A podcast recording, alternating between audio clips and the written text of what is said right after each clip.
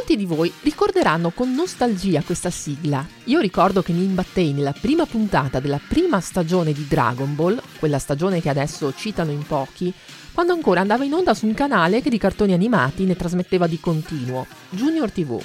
Le avventure di Goku, Bulma e gli altri mi facevano divertire un sacco. Goku era ancora un bambino, era ingenuo e fortissimo. Ho sempre avuto l'impressione che Goku non fosse come tutti gli altri bambini. Lui ha dei poteri straordinari. Aveva una strana coda di scimmia e poteva fare di tutto, ma solo una cosa gli era proibita: guardare la luna piena. Quella sera mio nonno mi aveva raccomandato di non guardare la luna piena. Ah!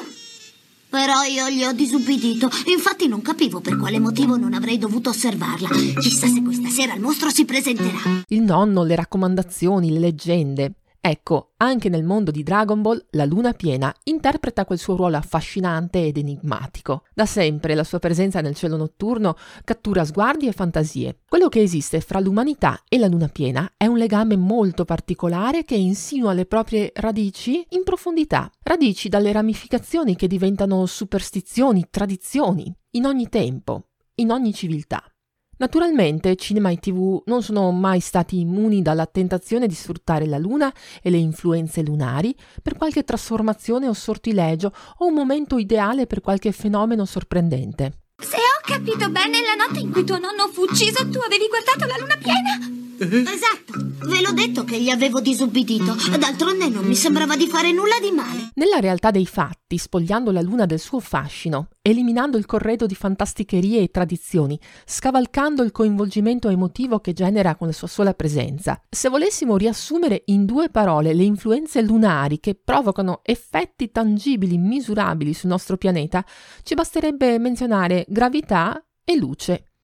In questa puntata non voglio soffermarmi molto sulla prima, sull'azione gravitazionale che la Luna esercita. Eh, finiremo per tornare a scuola a parlare del fenomeno delle maree, che pure è affascinante, spesso poco compreso e ancora più spesso spiegato male.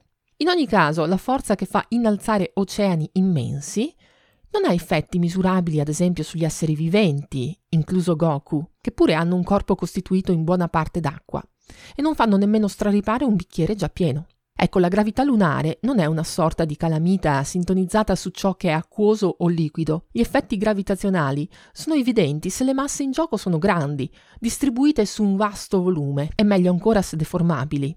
La vastità d'acqua che ricopre la maggior parte della superficie del nostro pianeta soddisfa tutti questi requisiti, ma si possono misurare anche le maree di terra, estremamente più discrete, che coinvolgono la componente solida e perfino maree atmosferiche. Confrontata con queste grandi masse, quella del nostro corpo è davvero poca cosa. Pare che un astronomo, George Abel, abbia pure fatto qualche calcolo dimostrando che una zanzara che viene ad appoggiarsi sulla nostra spalla riesca ad esercitare sul nostro corpo una forza superiore di quella che su di esso esercita la Luna. Quindi possiamo escludere che nella realtà la Luna possa agire su di noi o sul piccolo Goku, innescando trasformazioni. Dopo una sola occhiata alla luna piena, Goku si trasforma in una creatura gigantesca e terribile. Non è un lupo mannaro, ha preso le sembianze di un enorme gorilla, Goku il mostro scimmia. Che cosa ne sarà di lui? C'è da dire che in passato si è parlato di licantropia con una certa convinzione. Nel libro Stregati dalla luna di Bernd Brunner si riporta addirittura che fino al milleottocentootto in famosi ospedali londinesi quali il Bethlehem o il Bedlam, in certe fasi lunari i pazienti venivano incatenati e fustigati per prevenire atti di violenza. Sempre lo stesso testo riporta che il eh, Lunacy Act, la legge sulla follia del milleottocentoquarantadue, definiva il folle, lunatic in inglese, come un individuo afflitto da un periodo di demenza nei giorni successivi al plenilunio. Non c'è che dire, la convinzione che la Luna possa influire sugli esseri umani, tanto da cambiarne carattere, atteggiamento e addirittura caratteristiche fisiche, è molto radicata. Ma se scagioniamo la gravità lunare, che abbiamo detto non ha effetti sui singoli esseri viventi, possiamo attribuire qualche colpevolezza alla luce lunare? Se da una parte con la sua presenza la luna piena illumina la notte e offre scenari romantici, dall'altra disturba parecchio chiunque voglia osservare le stelle con un telescopio, ma a parte questo ci sono alcuni suoi influssi in qualche modo legati alle tradizioni popolari? Quando osserviamo la luna piena, stiamo dando le spalle al sole che in quello stesso momento sta illuminando a giorno l'altra metà della Terra. La sua luce colpisce anche tutto l'emisfero lunare rivolto a noi. La superficie della Luna è composta da vari tipi di roccia, ma se consideriamo la percentuale di luce che riflette, possiamo fare una media e dire intorno al tredici per cento. Poca. Spesso si paragona la superficie lunare all'asfalto usurato. Entrambi, se illuminati, assorbono luce e ne riflettono una percentuale simile. Quindi c'è da ribadire che la luce lunare non è altro che luce solare, ma meno intensa. Se la scomponiamo e ne otteniamo l'arcobaleno, lo spettro, questo equivale più o meno a quello solare, a parte lunghezze d'onda che vengono assorbite e non riflesse dalle rocce lunari. Quindi se fosse la luce lunare a innescare trasformazioni o licantropie, allora questi stessi fenomeni dovrebbero manifestarsi in maniera più intensa quando la luce stessa è più intensa, ovvero di giorno. Ma non si è mai sentito parlare di lupi mannari alla luce del sole. Ma se nella nostra indagine sulla natura della luce lunare vogliamo essere proprio molto pignoli, possiamo chiederci se in generale la luce riflessa non presenti qualche altra peculiarità acquisita proprio dopo aver colpito il suolo lunare. In generale, la luce riflessa può essere polarizzata. Che significa? La polarizzazione è una caratteristica meno nota della luce stessa, ma se i nostri occhiali da sole hanno lenti polarizzate, allora in qualche modo sappiamo di cosa si tratta. Le lenti polarizzate riescono a bloccare certi riflessi fastidiosi, la luce riflessa da alcune superfici piane, come quella del mare ad esempio. In questi casi, quella che andiamo a bloccare è la luce polarizzata linearmente. Sappiamo che la luce è composta di un insieme di onde luminose. A proposito, che lo sia anche la famigerata onda energetica. Il potere dell'onda energetica è terrificante! Focalizziamoci sulla nostra idea di onda, anche quella che possiamo creare con una cordicella se ne teniamo un capo e la facciamo oscillare. Generiamo un'onda, appunto.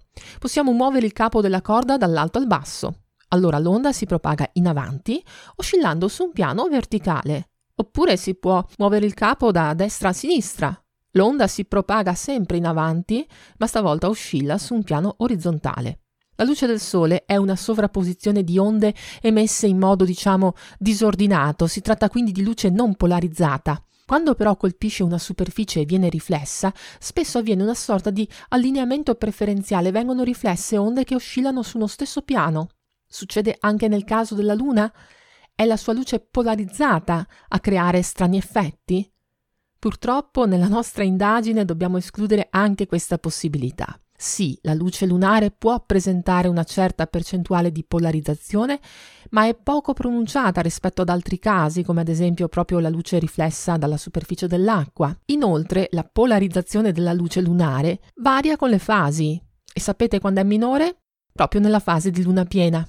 Quindi la luna piena e la sua luce non hanno colpe e per il bene della vita sulla Terra è senz'altro meglio che eh, continui a restare dov'è, anche se qualcuno, durante un torneo di arti marziali, la pensava diversamente. È terribile, signore e signori!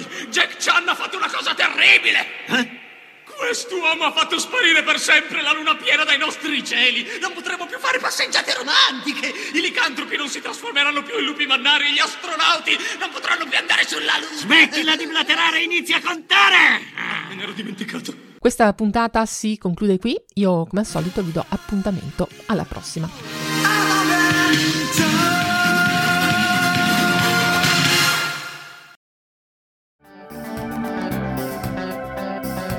Avete ascoltato Stelle e tivù, un programma di Elena Lazzaretto. Novità e contatti su guarda che cielo punto it.